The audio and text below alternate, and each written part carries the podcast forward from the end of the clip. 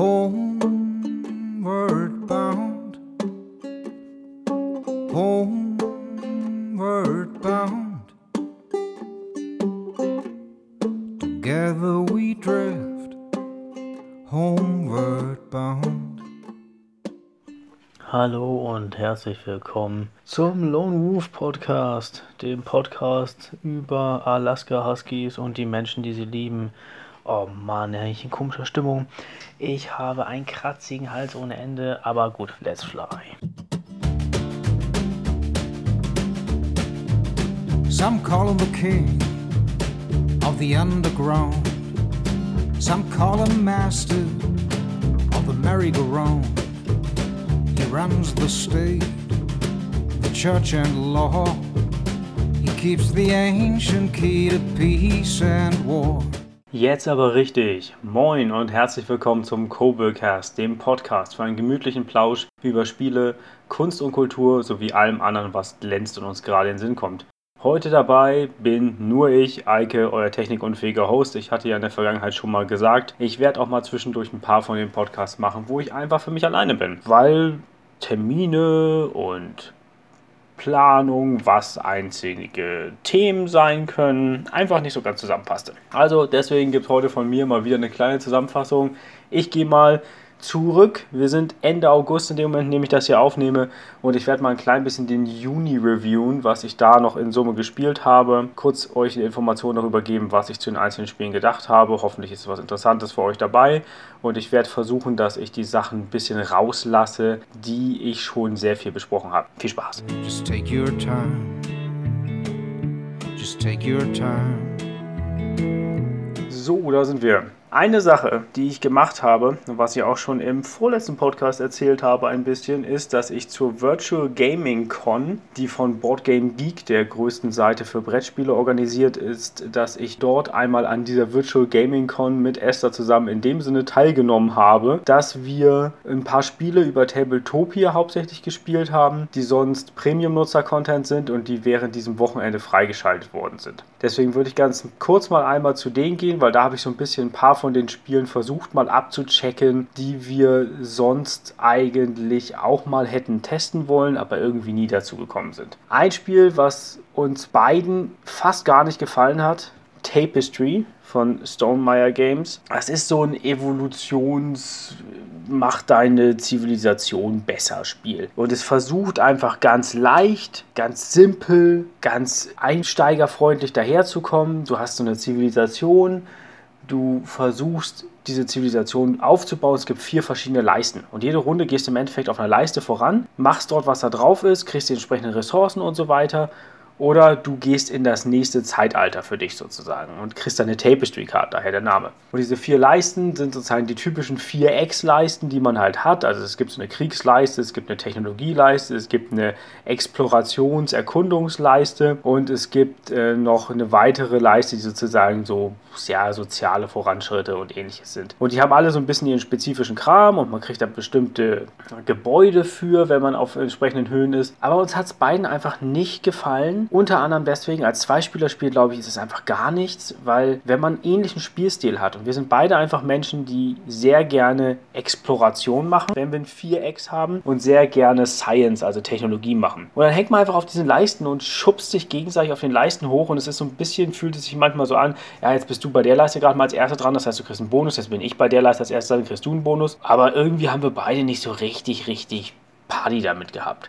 Das war eigentlich schade, weil ich hatte gehofft, es ist vielleicht mal wieder so ein bisschen sowas, eine Art Zivilisationsaufbauspiel, was wir mal wieder mögen. Ich habe nämlich relativ lange wieder nach einem gesucht, aber vielleicht ist es einfach nicht mehr unser Ding, muss ich ganz ehrlich sagen. Also wir haben früher Sid Meier Civilization, auch die verschiedenen Varianten davon gespielt und jetzt gucken wir uns das immer an und finden das irgendwie kolonialistisch und uninteressant. Muss man leider sagen. Ist einfach so, aber Tapestry. Das war das eine von der Virtual Game Con, was uns mit am wenigsten gefallen hat. Ich gehe mal weiter zum nächsten Spiel, was wir bei der Virtual Gaming Con gespielt haben, wo ich ehrlicherweise sagen muss, ich habe keinen super Log davon mehr, worüber wir schon gesprochen haben und worüber nicht. Also wenn es doppelt ist, tut mir leid. Ich weiß, wir haben über Orléans gesprochen. Orléans hat mich ja auch nicht so interessiert. Und jetzt kommen wir zu Raiders of the North Sea das haben wir auch einmal gezockt. Das haben wir zu dritt gezockt. Mit Talea zusammen. Die kennen wir ja vom Podcast auch. Haben wir mal versucht, das durchzuzockeln. War über Tabletopia ehrlicherweise ein richtiger Krampf, weil man sehr viel Ressourcen hin und her getüdelt hat und das geht bei Tabletopia einfach echt, echt schlecht. Aber das, der Spielmechanismus grundsätzlich finde ich eigentlich ganz interessant. Es ist ein Worker-Placement-Spiel. Ähm, also du nimmst deine Worker und setzt sie ein, aber du hast im Endeffekt immer nur deinen einen Worker. Man denkt sich, wieso, das ist doch vollkommen langweilig. Ich habe einen einzigen Typen, den setze ich irgendwo hin und dann was? Aber das Interessante ist, die haben unterschiedliche Farben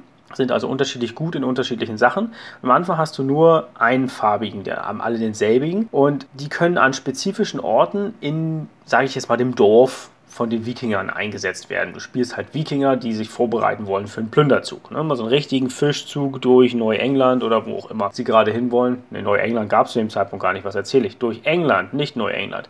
Wie auch immer, Thema ist ein bisschen mittelmäßig, aber man hat so ein bisschen das Gefühl von, ich bereite mich vor, um dann einmal wieder ein bisschen Cash-In zu machen. Also das ist sozusagen das Raiders-Thema.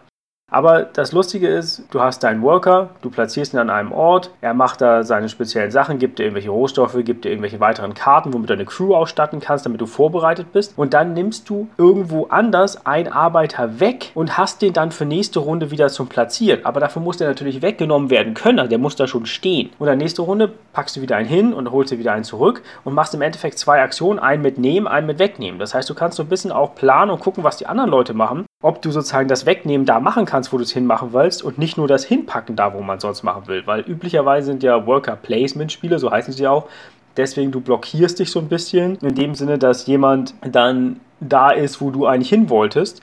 Aber das ist in diesem Fall ja kein Problem, weil dann nimmst du ihn einfach da weg. Aber vielleicht hat der dann in Farbe von dem Arbeiter hingepackt, den du gar nicht haben willst für nächste Runde. Oder du willst eigentlich lieber erst die Aktion machen mit dem Platzieren und dann wegnehmen, aber du kannst nur wegnehmen, weil er da liegt. Das war ganz interessant. Das hat Spaß gemacht. Und wir haben dann eine Situation gehabt, dass man dann danach geht man halt los und sammelt halt in seinen Arbeiter, packt man wohin und macht einen Überfall und da gibt es dann verschiedene Werte, die man abgleicht und dann kriegt man entsprechend Beute. Und das Schöne ist halt, diese Arbeiter werden nie wieder abgefrühstückt, sondern die bleiben halt grundsätzlich da liegen. Das heißt, wenn du einen Raiding-Zug machst, statt einem Sammelzug, ist es nicht platzier ein, nimm einen weg, sondern platzier ein und krieg im Rahmen von deinem Loot, was du bekommst, auch einen spezifischen Arbeiter. Dadurch kommen unterschiedlich farbige Arbeiter mit rein. Ja, das hat mir Spaß gemacht, auf Tabletopia allerdings nie wieder. Nächstes, was wir gespielt haben im Rahmen der Virtual Gaming Con, was mir auch mittelmäßig gefallen hat, aber was ein interessanter Grundmechanismus ist, Millennium Blades. Millennium Blades habe ich mit Aaron gespielt, zwei Spieler. Ist normalerweise ein Echtzeitspiel, zumindest eine Phase davon. Und wir haben es in sozusagen einer zugbasierten Aktion gespielt, weil es über Tabletopia war. War nicht perfekt. Ich würde sagen, da gibt es bessere Varianten. Aber ein interessantes Spiel. Also grundsätzlich, du versuchst ein Metaspiel davon zu machen, dass du ein Sammler eines sammelbaren Kartenspiels bist und entweder versuchst du verschiedene Decks zusammenzustellen oder in Turnieren zu bestehen. Und es gibt eine Echtzeitkomponente, wo man zu Beginn einer Runde sozusagen sich seine Decks zusammenstellt und mit Hektik und Tauschen und dies und das und man versucht neue Karten zu kriegen, um sein gutes Tournament-Deck zu machen. Aber man versucht auch seine Sammlung so hinzubekommen, dass man gute Sammlung von was hat. Dann gibt es Punktewerten davon dann gibt es Turniere, wo du halt deine Turnierdecks gegeneinander antreten lässt, in so einem kleinen, sich gegenseitig auf den Sack geben Spiel. Ich glaube, im echt sozusagen mit Ringe Piez mit anfassen, wenn man es wirklich echt spielt, kann das richtig Laune machen. Aber es ist halt auch ein Spiel, was einfach so diese tausend extra Sonderregeln, Komponenten hier und da und auf jeder Karte steht was anderes drauf und da musst du halt auch der Typus für sein, dass du Bock hast auf sowas. Dass du dann wieder, jemand spielt eine Karte und alle am Tisch erstmal so, wow, das ist vollkommen unbalanciert, was geht denn hier? Und dann hat jemand anders genau den Counter dagegen und dann wusste er wieder den Counter vom Counter und es ist so ein sehr fusseliges Spiel. Spaßig, aber richtig, richtig wuselig. Und ja, wenn man darauf Bock hat, würde ich auf jeden Fall mal empfehlen, checkt mal Millennium Blades aus, das Collectible Card Game Simulator Spiel. Das nächste, was wir auch da gespielt haben und was mir ja eigentlich nicht so richtig groß gefallen hat, weil ich es teilweise einfach ein bisschen zu ja, zu simpel fand, muss ich ehrlich sagen, ist äh, Burger Bros von Tim Fowers. Ich mag die Tim Fowers Spiele sehr, sehr gerne. und finde sie auch visuell sehr schön. Die haben so eine sehr schöne Comic-Weichzeichnungsgrafik. Und wie der Name schon sagt, Burger Bros, du bist ein Räuber oder ein Team von Räubern, ein kooperatives Spiel, in dem man versucht, ähm, einen Safe zu knacken. Und das ist eigentlich ganz schön. Die Grundidee macht mir riesig Spaß. Von den Mechanismen her finde ich es ein bisschen simpel. Also man bewegt sich durch die Gegend, man versucht keine Alarme auszulösen. Je nachdem, manche Charaktere können verschiedene Räume betreten, ohne Alarme auszulösen. Und nachdem jeder Spieler dran war, bewegt sich einmal auf der Etage, auf der dieser Spieler gerade ist, bewegt sich dann der Wächter. Und der Wächter hat immer ein Ziel, das ist zufällig genommen und er bewegt sich auf kürzesten Weg zu dem Ziel, außer er hat in irgendeiner Art und Weise einen Alarm, der ausgelöst wurde, dann bewegt er sich zum Alarm hin. Und sollte man irgendwann mal aus Versehen, weil er einfach durch dich durchläuft und dich gar nicht wirklich sucht oder halt zu dem Alarmpunkt, wo du gerade Alarm aufgelöst hast, hinrennen, der Wächter, dann kriegst du sozusagen einen Spy-Punkt abgezogen, wie ein Lebenspunkt. Und wenn du äh, keine Spy-Punkte mehr hast, einer, dann wirst du festgenommen und dann ist der ganze Heist dann nieder. Und also dann hast du den Heist am Ende abgeschlossen und hast ihn nicht geschafft. Wenn dann einfach einer nicht mehr die richtigen Lebenspunkte oder Spy-Punkte hat. Und es wird leicht zufällig und manchmal ein bisschen leicht, manchmal ein bisschen schwer dadurch, was du ziehst, wo welche Leute hinkommen können. Und das fand ich nicht ganz so großartig. Ein Mechanismus, der mir richtig, richtig gefallen hat, ist, den wollte ich noch einmal kurz nennen. Man hat sozusagen ein Safe, den findet man irgendwann. Das ist so eine kleine, viereckige, zufällig aufgebaute Karte von verschiedenen kleinen rechteckigen Räumen. Und wenn man den Raum hat, wo der Safe hat, dann guckt man halt, je nachdem, ob man sie schon aufgedeckt hat oder nicht, vielleicht muss man sie noch aufdecken, alle anderen Räume, die in der gleichen Reihe und der gleichen Spalte wie dieser Safe sind, haben alle eine Nummer. Und diese Nummer ist sozusagen die Safe-Nummer, die du brauchst. Und du kannst durch Aktionen kannst du Würfel hinzufügen, dass du sozusagen den Safe knacken kannst. Und dann kannst du die Würfel würfeln oder existierende Würfel nochmal würfeln. Und immer dann, wenn du die Nummern der Räume hast, die horizontal oder vertikal in derselben Reihe oder in derselben Spalte sind, kannst du sozusagen den locken und dann hast du einen Punkt des Saves geknackt. Das ist im Endeffekt eigentlich nur so ein Würfel sammeln und langsam hintereinander würfeln, bis du das hast, was du brauchst. Aber vom Mechanismus her fand ich es interessant und es passte gut zusammen zu dem, ich will einen Safe knacken. Also das muss ich sagen, das fand ich schön und das muss ich auch einmal positiv bewerten bei Burger Bros, wo ich aber sonst sage, ja, Burger Bros, ja, brauchen wir nicht unbedingt. Würde ich jederzeit mitspielen, hätte ich überhaupt kein Problem mit, aber ist auch jetzt wirklich keins, wo ich sagen würde, ich will es mir unbedingt mal holen. Ich bin da richtig, richtig heiß drauf. Okay, was ich für mich alleine gespielt habe, dann sind wir auch bald mit der Virtual Gaming Con durch. Ich habe mir aber die zwei heißesten Spiele noch aufbewahrt. Also jetzt kommt noch mal einmal so das mittelmäßige Spiel und dann kommt das richtig coole. Achtung, gleich geht's los. Also, mittelmäßiges Spiel, Assembly. Sieht unglaublich hässlich aus, muss man sagen. Ist ein 1 bis 2 Spielerspiel, wo du versuchst, ein Rondel an Karten so zurechtzupacken, dass Räume und spezifische Module zueinander passen. Ist so ein Puzzlespiel mit. Man schiebt eine Karte im Uhrzeigersinn, eine Karte gegen Uhrzeigersinn. Und es hat so ein bisschen diese beschränkte Kommunikationsthematik. Auch wie bei Spielen, die wir sehr gerne mögen, wie Hanabi oder Magic Maze oder Beyond Baker Street, dass man einfach nur so ein bisschen sich mit Ja-Nein-Antworten helfen kann bei sehr spezifischer Art und Weise und dann spielt einer eine Karte und der andere muss die Karte bestätigen, damit es wirklich passiert. Das hat man jetzt beim Solo-Modus nicht wirklich, aber ich habe es einfach mal drüber angetestet und es ist ein kleines lustiges Puzzle, was ich aber innerhalb von kürzester Zeit durchschaut hatte, wie es geht und dann war es im Endeffekt nur noch Zufall, ob die Karten und Module in der Reihenfolge kommen, dass ich es hinkriege. Also da war zu wenig Varianz drin, dass ich wirklich mir gedacht habe, das ist ein Puzzle, das möchte ich gerne mal bei mir zu Hause haben und mit dem möchte ich mich auseinandersetzen. Das war das. Jetzt kommen wir zu den zwei Spielen, die uns doch noch mal ein bisschen mehr Bock gemacht haben und die wir deswegen auch empfehlen würden. Das eine ist Wingspan oder zu Deutsch Flügelschlag. Ist ja ein Spiel, was letztes Jahr in vielen, vielen Kategorien verschiedener Preise gewonnen hat und was einen relativ großen Durchschlag gekriegt hat, einfach, wo sehr viele Leute in der Community auch gesagt haben, das ist richtig gut, das mag ich, gutes Familienspiel. Andere Leute haben gesagt, das ist ja overhyped hier, was ist los? Warum finden jetzt alle plötzlich Flügelschlag ohne Ende cool, nur wegen diesem komischen Thema, weil man hier Vögel sammelt oder was?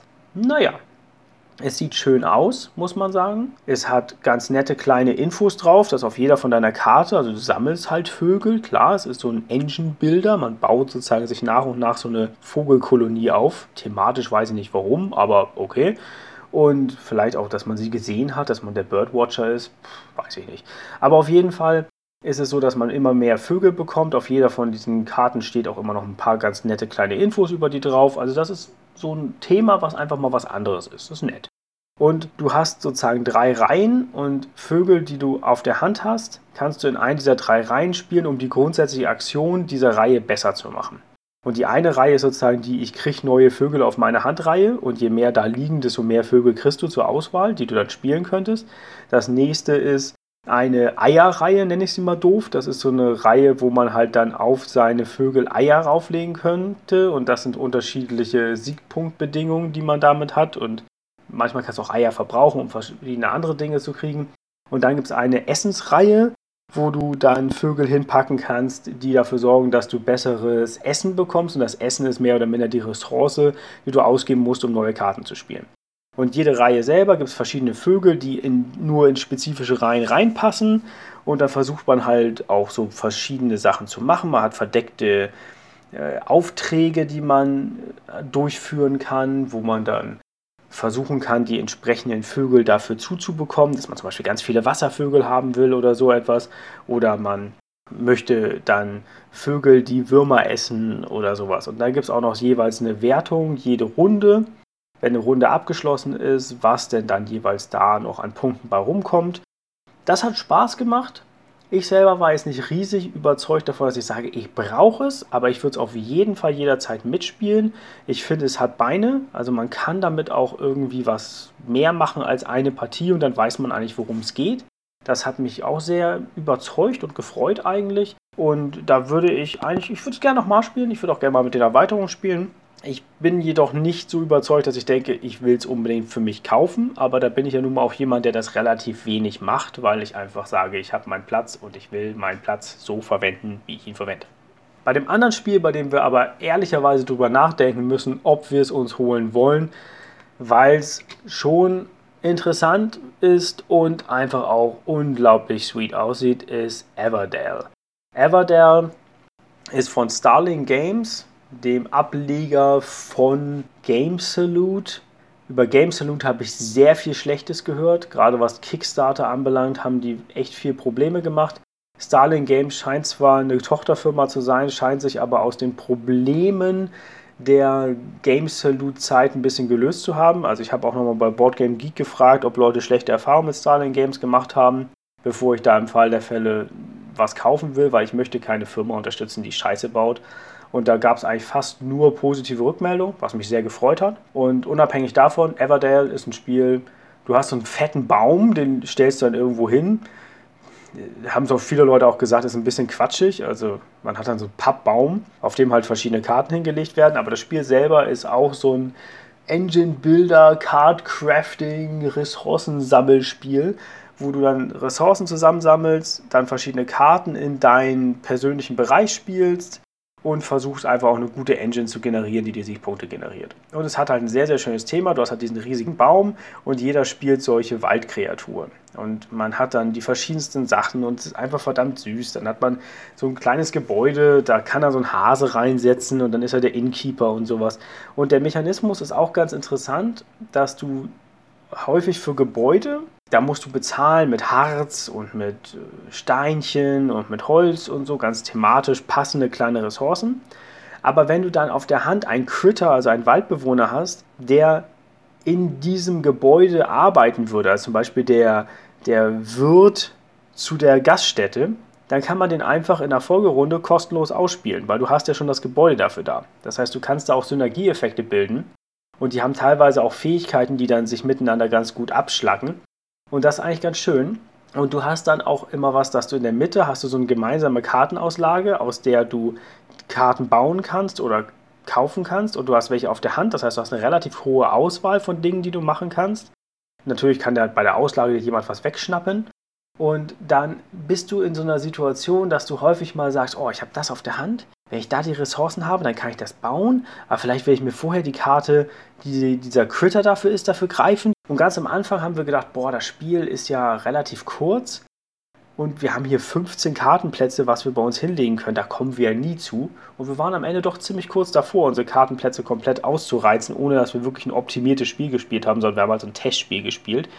Und das war ein richtig schöner Engine-Build, hat richtig Spaß gemacht und sieht einfach auch verdammt schön aus. Das muss man einfach sagen. Das gehört nochmal mit dazu als i-Tüpfelchen oben drauf, dass es richtig schön, richtig süß aussieht. Und eine Sache, die mir richtig Spaß gemacht hat dazu, war, die Interaktion ist nicht so vollkommen gering. Also man schnappt sich mal Karten weg. Gut, das macht man bei vielen. Aber was man außerdem macht, ist, dass man die Gebäude von anderen Leuten teilweise nutzen kann. Man muss den dafür aber Geld bezahlen. Aber da gibt es zum Beispiel irgendein Gebäude, was richtig gute Ressourcenproduzierer ist. Und dann kannst du einfach mal schnell dazugreifen und kannst sagen, schnapp, schnapp, ich mach das mal schnell, ich gebe dir mal kurz ein bisschen Kohle dafür, aber dafür kann ich jetzt genau das hier gerade machen. Das war ziemlich cool, hat uns ziemlich Spaß gemacht. Esther hat da sehr, sehr viel Spaß dran gehabt und wahrscheinlich werde ich es irgendwann mal holen. Hauptsächlich, weil sie so richtig, richtig viel Laune daran hatte und das ist ja auch immer ein guter Faktor. Alles klar, das war Virtual Gaming Con und das, was wir dabei gespielt haben. Jetzt mache ich doch mal einen kleinen Moment Pause und dann erzähle ich euch nochmal über andere Online-Spiele, die ich in letzter Zeit gespielt habe. It was a sticky summer night. The moon was shining high and bright. Jim was walking his way to the end and he met the devil and he shook his hand. And we're back. Mehr Spiele, Spiele, Spiele, alles ein bisschen nachholen, worum es vorher ging. Ich wollte noch mal ein paar Sachen erzählen, die wir auch noch weiter gezockt haben. Ich habe ja schon in der Vergangenheit mal ein bisschen häufiger erzählt, dass ich diese paragraphenbasierten Spiele richtig, richtig gern mag. Und daher sowas wie Legacy of Dragonhold neben etwas wie dem alten Sherlock Holmes Kriminalkabinett genau das ist, worauf ich richtig, richtig Spaß habe. Und dabei habe ich, glaube ich, so ein bisschen nebenbei erwähnt, aber jetzt haben wir es doch nochmal zweimal gespielt, diese Spiele-Comics auch mit erwähnt, die im Endeffekt ähnlich sind, die auch paragraphenartig sind, dass jedes Panel ist sozusagen ein Paragraph. Und man geht dann jeweils durch und geht dann zu Abschnitt hier, Abschnitt dort, aber man hatte immer die Bilder dabei. Und wir haben jetzt nochmal einen weiteren Sherlock Holmes Krimi gespielt, den neuesten, den es da gerade gibt von Pegasus, der International Affairs oder internationale Affären, weiß ich gar nicht, wie das auf Deutsch heißt, aber auf jeden Fall gibt es da, dass man da nochmal einmal durch einen durchgeht, nochmal ein paar Fälle hat. Das hat relativ viel äh, Spaß gemacht und das war eigentlich ganz schön. Da werden wir auch einfach jeden weiteren, der dazu kommt, nochmal weiternehmen, werden dann immer schon mal einen kleinen Rätselnachmittag haben, mit dem man dann einfach mal schnell durch diese Sachen durchgehen kann. Und da hatten wir ziemlich Bock drauf. Also das war eigentlich immer ganz gut. Aber was nochmal ein bisschen anders ist, und da wird es demnächst auch nochmal ein, zwei andere Spiele in der Art und Weise geben, ist das, was ich auch schon mal nebenbei erwähnt habe, die Crusoe Crew oder Koala, wie es glaube ich auf Deutsch heißt ist ein Spiel, wo jeder sein eigenes kleines Buch hat. Man spielt das mit bis zu vier Leuten und jeder hat in diesem Buch latent andere Sachen drin. Also wenn du jemand bist, der eher geschickter ist, dann wirst du halt an einem Ort, wenn du zu Abschnitt 92 gehst, sieht dein Abschnitt 92 ein bisschen anders aus, weil du siehst dann oben in der Ecke irgendwo eine kleine Zahl und da kannst du dann hingehen, weil dein Charakter sich dahin klettern bewegen kann und dann kann er da oben irgendwie rüber gucken oder sowas oder der Charakter, der gut da drin ist, Rätsel zu lösen ist, wenn andere Leute sehen halt nur das Rätsel und du siehst halt vielleicht ein, zwei Zahlen oder ein, zwei Wörter da drin eingefärbt oder sowas, damit man da das Gefühl hat, ah, hier könnte ich anstarten. Und dann bist du sozusagen der Charakter, der gut im Rätsel lösen ist. Also das hat mir sehr Spaß gemacht. Das haben wir jetzt nochmal mit zwei Freunden auch gespielt. Einmal auf dem Balkon schön nett gespielt. Und das war auch ein sehr netter Nachmittag, bis Esther dann das eine ihr Buch irgendwie aus lauter irgendwie Überzeugung davon, dass sie gerade ihre Hände nicht halten kann, einmal kurz den Wasserbottich daneben gepfeffert hat. Aber das Spiel hat es überlebt. Also ich kann auch sagen, die Bücher sind wasserdicht. Wirklich wasserdicht. Nicht nur wasserabweisend, weil da war wirklich im Wassereimer drin, den wir da für unsere Blumen haben. Und das Buch sah richtig scheiße aus. Aber es hat es überlebt. Und ja, das hat Spaß gemacht. Da haben wir uns schon jetzt verabredet für den nächsten Termin, den wir da noch machen wollen. Und da werden wir definitiv uns noch mehr auf der Crusoe Crew bewegen, welches thematisch sich in so einem Bereich begibt, dass du die Kinder von Robinson Crusoe spielst und du musst Schätze sammeln, was sehr spaßig ist. Da wird es aber demnächst auch einen The Baker Street Irregulars geben wo du dann die Baker Street Boys spielst, aber mit demselben Mechanismus, dass du auch unterschiedliche Leute hast. Da sind wir auf jeden Fall schon mal sehr gespannt, was das werden wird. Dann kann ich noch mal ein bisschen weitergehen, was wir bei Tabletopia noch mal gespielt haben. Ich habe es, glaube ich, schon mal nebenbei mit erwähnt. Das war auch nebenbei im Rahmen von der GamingCon, die das freigeschaltet haben, diesmal von der PegasusCon. Das war Undo und dabei der äh, verbotenes Wissen-Fall, also der etwas äh, kultuide Fall. Undo ist so ein Ding, da hat man neun Karten, die sind in einer Zeitlinie. Und darüber liegt eine kleine Karte und darunter liegt eine kleine Karte. Und du hast eine Startkarte, die dir im Endeffekt mitteilt, wie jemand gestorben ist. Und das ist meistens die vorletzte Karte in der Zeitlinie. Und dann hast du ein paar Züge Zeit, in der du sagen kannst, ich springe zu diesem Ort, ich springe zu diesem Ort, ich springe zu diesem Ort. Und auf der Rückseite der großen Karten steht immer drauf, wann ist das? Zwei Tage vor dem Tod, zwei Monate vor dem Tod, 200 Jahre vor dem Tod oder wie in diesem Fall jetzt 20.000 Jahre vorher oder irgendwie sowas. Und du gehst halt zu einem Ort hin, drehst das um, liest die entsprechende Karte, was da drauf passiert ist und hast dann eine Möglichkeit zwischen 1, 2 und 3 Sachen zu wählen. Was willst du jetzt machen? Also wie willst du sozusagen versuchen, auf die Vergangenheit Einfluss zu nehmen? Da gibt es oben über jeder Karte, habe ich noch gesagt, gibt es so kleine Karten, dann gibt es so einen kleinen Stapel von A, B oder C. Hast du A, B oder C gewählt, was du als Alternative machst, drehst du die Karte um und die macht ein Plus oder Minus. Also hast du die Vergangenheit oder die Zukunft oder was auch immer zum Guten oder zum Schlechten geändert, dafür, dass die Person nicht sterben würde, die da ist. Und dann gibt es auch noch darunter, bevor du das machst, gibt es noch eine andere kleine Karte bei jedem dieser größeren Zeitsprünge der dir die Möglichkeit gibt, nochmal etwas genauer anzugucken. Aber da hast du nur eine bestimmte Anzahl Lupen je Partie, also nochmal weniger als Orte, die du besuchen kannst, wo du nochmal so spezifische Karten dir angucken kannst. Das ist dann irgendwie, das ist die Schaufel. Und dann, wo muss die Schaufel angucken? Ja, lass die Schaufel angucken. Und dann guckt man sich vorher nochmal die Schaufel an und sagt, ah, die, bei genauerem Überprüfen ist die Schaufel blutig. Und dann ist es natürlich besser, dass wir bei der Entscheidung von, was machen wir, vielleicht dafür sorgen, dass die Person die Schaufel gar nicht mitgenommen hat oder sowas. Es ist ganz interessant. Ich würde es mir, glaube ich, nicht kaufen. So ein bisschen in dieser Escape Room-Thematik drin sind, aber unglaublich kurz. Also so zu zweit sind wir da mit einer halben Stunde durchgefäst und haben mal gute, mal schlechte Ergebnisse und es fühlt sich ein klein bisschen zufällig an, weil man hat häufig eine sehr spezifische Idee, was man machen will und dann sind die drei Auswahlmöglichkeiten von was man ändern kann, sind so unspezifisch, dass man dann sagt, ich will jetzt keinen Spoiler machen, wie das ist, aber dann ist es so, jemand geht irgendwie studieren oder so. Und dann ist es, welches Studienfach entscheidet man, nimmt die Person oder sowas. Und dann sagt man, ja, okay, gut, äh, alte Sprachen wäre vielleicht nicht so toll, wenn hier kulturoidmäßig sich jemand auf solche Sachen bezieht. Aber wäre halt auch nicht so toll, irgendwie Maschinenbau, weil dann hat die Person vielleicht die Gerätschaften gebaut, um da irgendwo ein Grab auszubuddeln. Aber sollen wir deswegen jetzt, nur weil die anderen irgendwie komisch wirken, sagen, irgendwie studiert jetzt Philanthropie in New York, wissen wir ja gar nicht, ob das vielleicht auch schlecht ist. Und dann dreht man die Karte um und die Karte sagt dir, minus eins, hast die Zukunft zum Schlechten verändert. Also, äh, warum? Also wir hatten doch einen guten Plan. Also da muss man, das darf man auch nicht so ernst nehmen. Also sonst ist man, glaube ich, genervt von dem Spiel. So, für nebenbei mal zocken, wenn man es einfach so mitnehmen kann, wie hier bei so einer Con, haben wir Spaß dran gehabt, aber ja, kein Kaufmaterial. Und dann, ich glaube, ich hatte es auch schon mal in der Vergangenheit erwähnt. Wie gesagt, mich schlägt das jetzt, dass ich keine richtige Liste darüber führe, worüber ich schon mal gesprochen habe und worüber nicht. Ist es der Order of the Gilded Compass. So ein kleines Würfelspiel, wo man also eine Archäologie-Gruppierung spielt und man will halt der beste Archäologe sein. Das ist ein kleines Würfelspiel.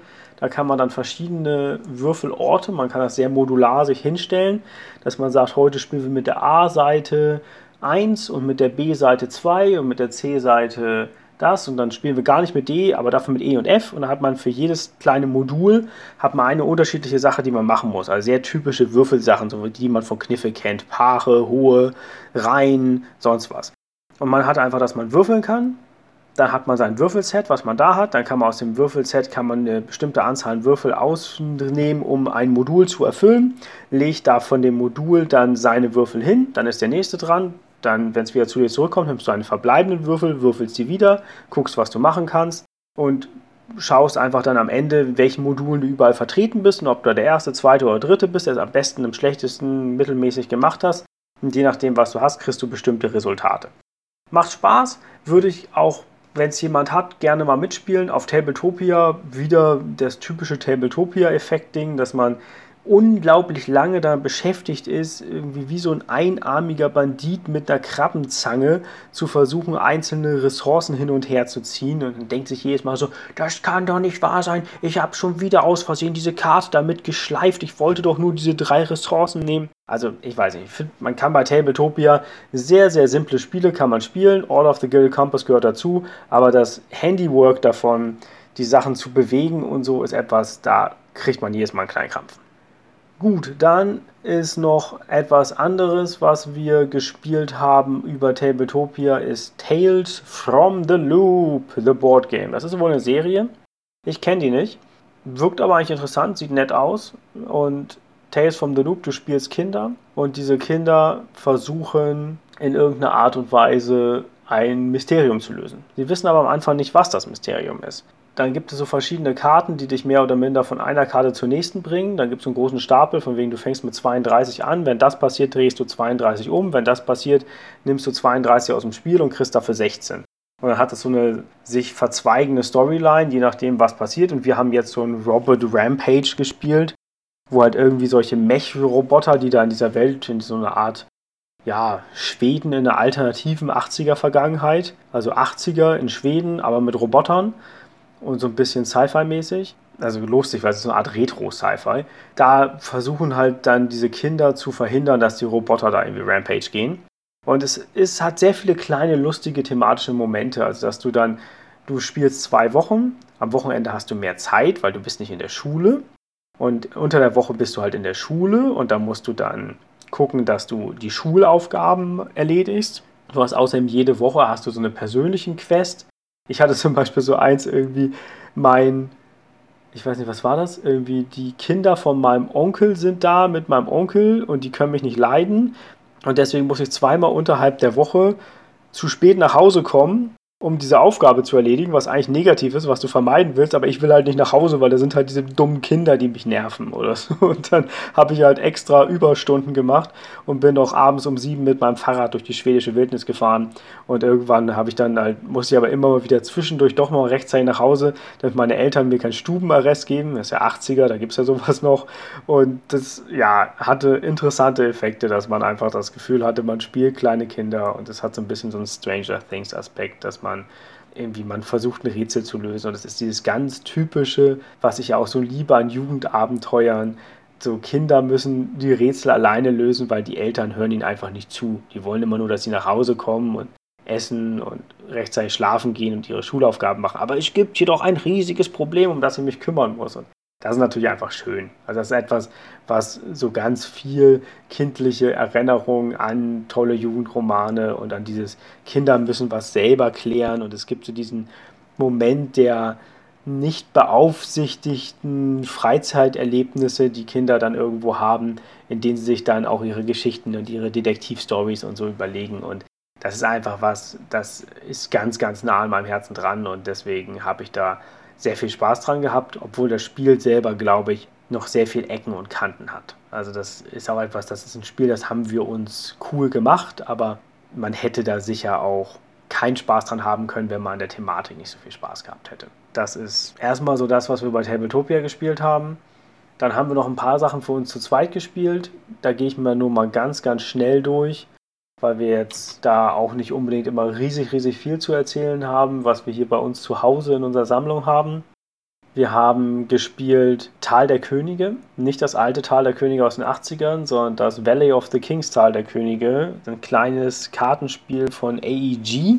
Ist ein Deckbilder, also eins, du sammelst Karten, also kaufst dir mit deinen Karten Karten, legst sie auf den Ablagestapel, wenn du dein Deck wieder durchmischt, kriegst du die neuen tollen Karten rein, die dann tolle Effekte machen, mit denen du bessere Karten kaufen kannst und so weiter und so fort. Jada, jada, jada. Jeder Deckbilder funktioniert so. Aber eigentlich jeder gute Deckbilder hat auch eine Möglichkeit, deine alten Karten loszuwerden. Und hier kommt bei Valley of the Kings oder bei Tal der Könige, sorry, ich sage es mal wieder im Deutschen, da kommt ein richtig schöner Effekt rein dass du einfach nicht nur deine Karten loswerden willst, um gute Karten in deinem Deck zu haben und nicht den ganzen Scheiß immer zu ziehen, sondern das sind auch deine Siegpunkte. Nämlich es gibt die Möglichkeit, dass du Karten verwendest, entweder um sie für Geld zu nutzen, womit du dir Karten aus einer Pyramide in der Mitte kaufen kannst. Das heißt, damit kriegst du neue Karten und da gibt es so einen Mechanismus von, du kannst immer nur die untersten, in der untersten Reihe der Pyramide holen, dann rutschen so die Karten runter, dass man so ein bisschen sieht, was in der Zukunft kommt. Dann gibt es die Möglichkeit, dass du die für eine Aktion spielst, was auf da drauf steht. Das heißt, die Karten haben manchmal auch schöne Aktionen, dass du sie nicht für Geld anwenden willst. Oder, und das nur einmal pro Runde, legst du eine deiner Handkarten in dein Grab und dann ist sie weg. Zum einen gut, dass du mistlos wirst, aber zum anderen ist es halt auch, dass du damit Siegpunkte bekommst. Und es gibt manche Karten, die bringen einfach straight up Siegpunkte. Und dann gibt es ganz, ganz viele Karten, die gehören einem bestimmten Set an. Also eigentlich fast alle Karten, die du kaufst, gehören einem Set an. Und am Ende kriegst du halt so viele Punkte, wie du im Set hast. Also wenn ich fünf grüne Karten habe, ist jede grüne Karte fünf Punkte wert. Das heißt, man sammelt die verschiedenen Sets und man fängt auch immer von Anfang an schon dein gutes Deck im Endeffekt mit guten Karten auch schon wieder leer zu ballern, weil du halt nur eine einzige Karte pro Runde in dein Grab packen kannst, dann ist es natürlich unglaublich interessant, dass du versuchst, deine Hand mehr oder minder und dein Deck und alles zum Ende des Spiels in dein Grab reinzuschleudern.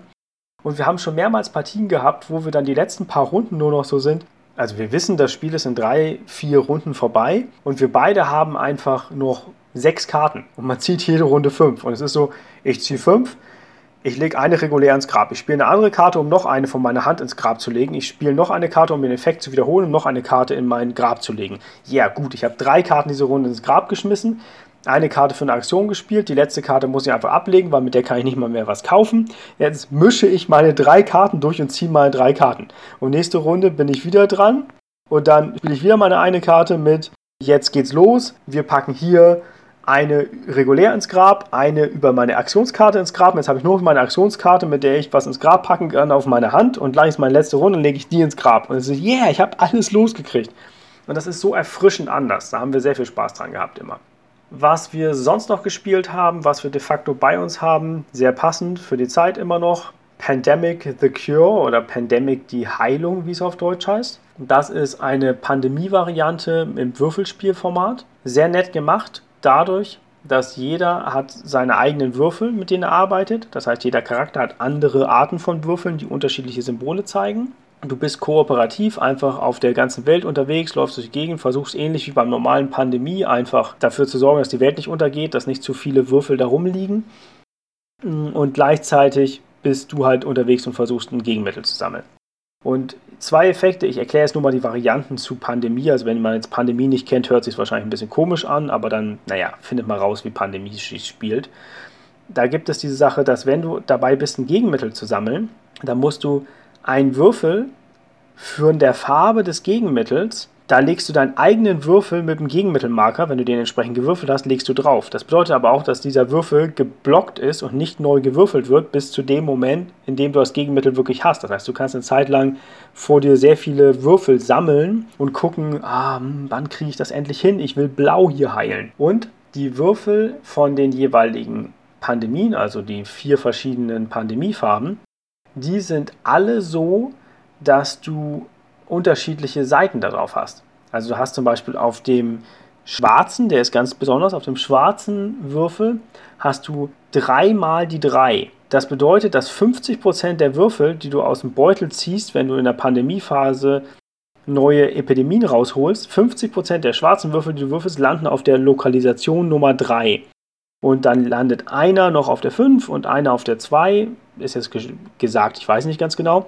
Aber man weiß deswegen ungefähr, wo was hinkommt. Wenn es einfach sechsseitige Würfel wären und man würde jede Runde sie rausziehen und einfach zufällige Farben, man würfelt sie und ja, die Rot kommt hier da eine 6 und hier kommt die, dann wäre es null planbar. Aber so weiß ich einfach, ah, wir haben schon relativ viel Schwarze hier. Wenn jetzt noch ein Schwarzer kommt, haben wir eine 50-prozentige Chance, dass der Schwarze hier einen Knaller verursacht, weil er dann mehr als 3 hat. Äh, bei den Roten haben wir zwei auf der 6, die haben aber jeweils eine 2 Sechstel Chance, dass die Sechser überhaupt kommen. Und das ist interessant. Wenn das nicht da wäre, würde ich das Spiel als vollkommen glücksabhängig nervig bezeichnen. Es ist definitiv glücksabhängiger als Pandemie in seiner Basisversion, aber es hat seine eigenen Effekte durch diese zwei Sachen, die mich interessieren daran. Und deswegen freue ich mich auch, dass wir es immer noch haben und dass wir es regelmäßig spielen. Ein letztes Spiel, über das ich noch mal reden wollte, weil es etwas ist, was auch in der Reihe ist und was uns sehr, sehr interessiert, ist die Universe-Reihe mit Unirim, dem Basisspiel, was es nebenbei auch schon als App gibt, die man einfach mal so zocken kann, kostenlos. Das ist eine schöne Solo-Zweispieler-Reihe mit sehr, sehr cooler Grafik, also einer etwas kindlich anmutenden Grafik, aber sehr schön gemacht. Jede Box ist auch so, wenn du die öffnest, dann siehst du erstmal ein Panorama und dann kannst du die so auseinandernehmen, das Panorama und das Regelbuch, die Rückseite des Regelbuchs ist Teil des Panoramas und das ist alles sehr schön, schön gemacht. Und das neueste davon ist gerade Aerion.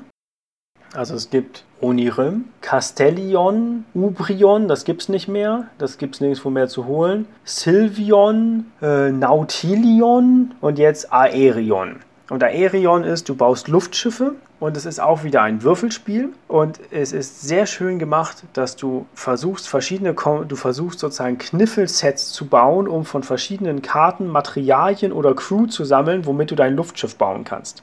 Aber du kannst jeweils nur ein Luftschiff bauen bei dir selber und wenn du zu zweit spielst, ein Luftschiff in so einem kommunalen Set. Und das ist ein sehr, sehr feines Getaktiere, dass du sagst, wie viel verwenden wir hier, wie viel Energie, wie viel Push-Your-Luck-Effekt haben wir hier, dass wir sagen, schaffe ich das nächste Runde drei gleiche zu machen, weil dann kann ich das bauen. Wenn ich es aber nicht schaffe, ah, dann geht uns irgendwas kaputt. Dann muss ich hier, dann muss ich irgendwie die Crew, die hier liegt, muss ich weglegen, weil ich muss irgendein Set nehmen. Ah, mache ich das oder mache ich das nicht? Habe ich genug vorgeplant? Sehr schöne, feine Spiele, in denen du sehr einfache Regeln hast, meistens. Also meistens ist es wirklich würfeln, Karten ziehen und gucken, was du damit machst. Aber du hast so viele kleine Stellschrauben, an denen du versuchen kannst, diesen Zufallsfaktor von ich ziehe eine Karte oder ich würfel Würfel irgendwie zurechtzutackern und so ein bisschen die Wahrscheinlichkeit in deine Richtung zu bringen. Und alle von diesen Spielen sind bockhart. Also wenn sie dir zu leicht sind, gibt es in jedem von diesen Spielen 6, 7, 8, 9 Erweiterungen drin, womit du es dir schwieriger machen kannst und das Spiel kann dich schon ziemlich gegen die Wand klopfen. Und das ist sehr schön. Aerion haben wir jetzt gerade mal wieder gespielt und waren wieder sehr überzeugt davon. Gut, Leute, das war's. Ich habe jetzt gerade mal wieder einige Spiele zurecht erzählt. Das nächste Mal hoffe ich, werde ich wieder einen Podcast haben mit Leuten zusammen. Aber ich habe ja schon erzählt, es ist manchmal ein bisschen schwierig, gerade jetzt im Sommer, wenn alle Leute dies und das und im Urlaub sind dann Leute zusammenzubekommen und dann mache ich einfach zwischendurch mal so einen kleinen hier, wo ich für mich alleine was erzähle. Und ich hoffe, es hat euch trotzdem Spaß gemacht und wir sehen uns beim nächsten Mal in größerer Besetzung wieder. Deswegen, das war's vom Kobelcast für heute. Ich bedanke mich bei dem Digger Barnes, der weiterhin unseren Soundtrack für diesen Podcast uns liefert. Bleibt gesund, bleibt sozial, keep on rolling. Tschüss.